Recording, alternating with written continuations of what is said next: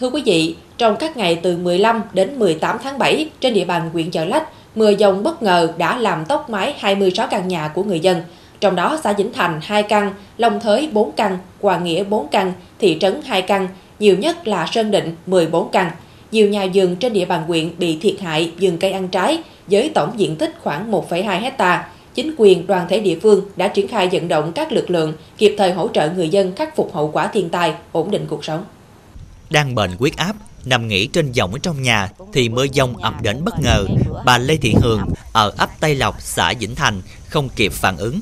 Các thanh đòn tay, mái tôn bị đứt gãy, biến dạng, thổi bay cách phía sau căn nhà hàng chục mét, thiệt hại trên 10 triệu đồng. Gia đình bà Hường được địa phương giúp đỡ kịp thời khắc phục, ổn định cuộc sống. Thấy quá gầu luôn, bay hết nóc nhà lên. Rồi hổng gài ở xã cũng hỗ trợ. Rồi nên mình lợp lại được rồi. Tinh thần cũng được ổn định cũng đỡ đỡ. Rồi mình cũng cảm ơn ủy ban xã hỗ trợ cho mình.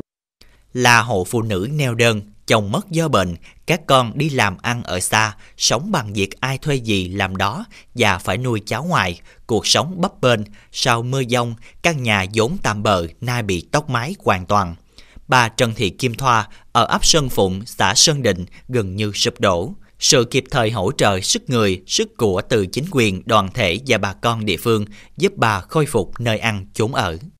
Cơn gió bão tới, nó ập tới bất tử vậy thì nó có cuốn cái nhà mình đi vậy.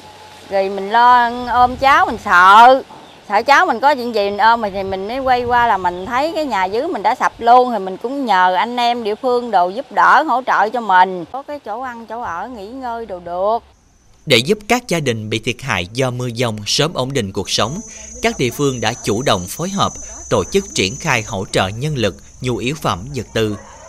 Thì à, sau khi mà nhận được cái uh, tin báo của bà con về vấn đề thiệt hại thì chủ uh, xã cũng như là chủ mặt trận tổng thể ấp cũng đã đến à, ghi nhận cũng để động viên rồi hỗ trợ bà con về để à, khắc phục cái hậu quả sau cái à, lốc xoáy đó.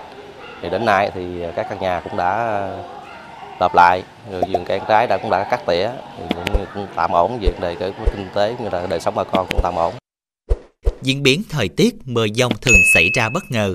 Để chủ động trước một bước trong phòng tránh các hiện tượng thời tiết cực đoan, bà con cần thường xuyên theo dõi các khuyến cáo của ngành chức năng cùng kinh nghiệm thực tế nhằm bảo vệ sức khỏe, tính mạng, tài sản bản thân và gia đình.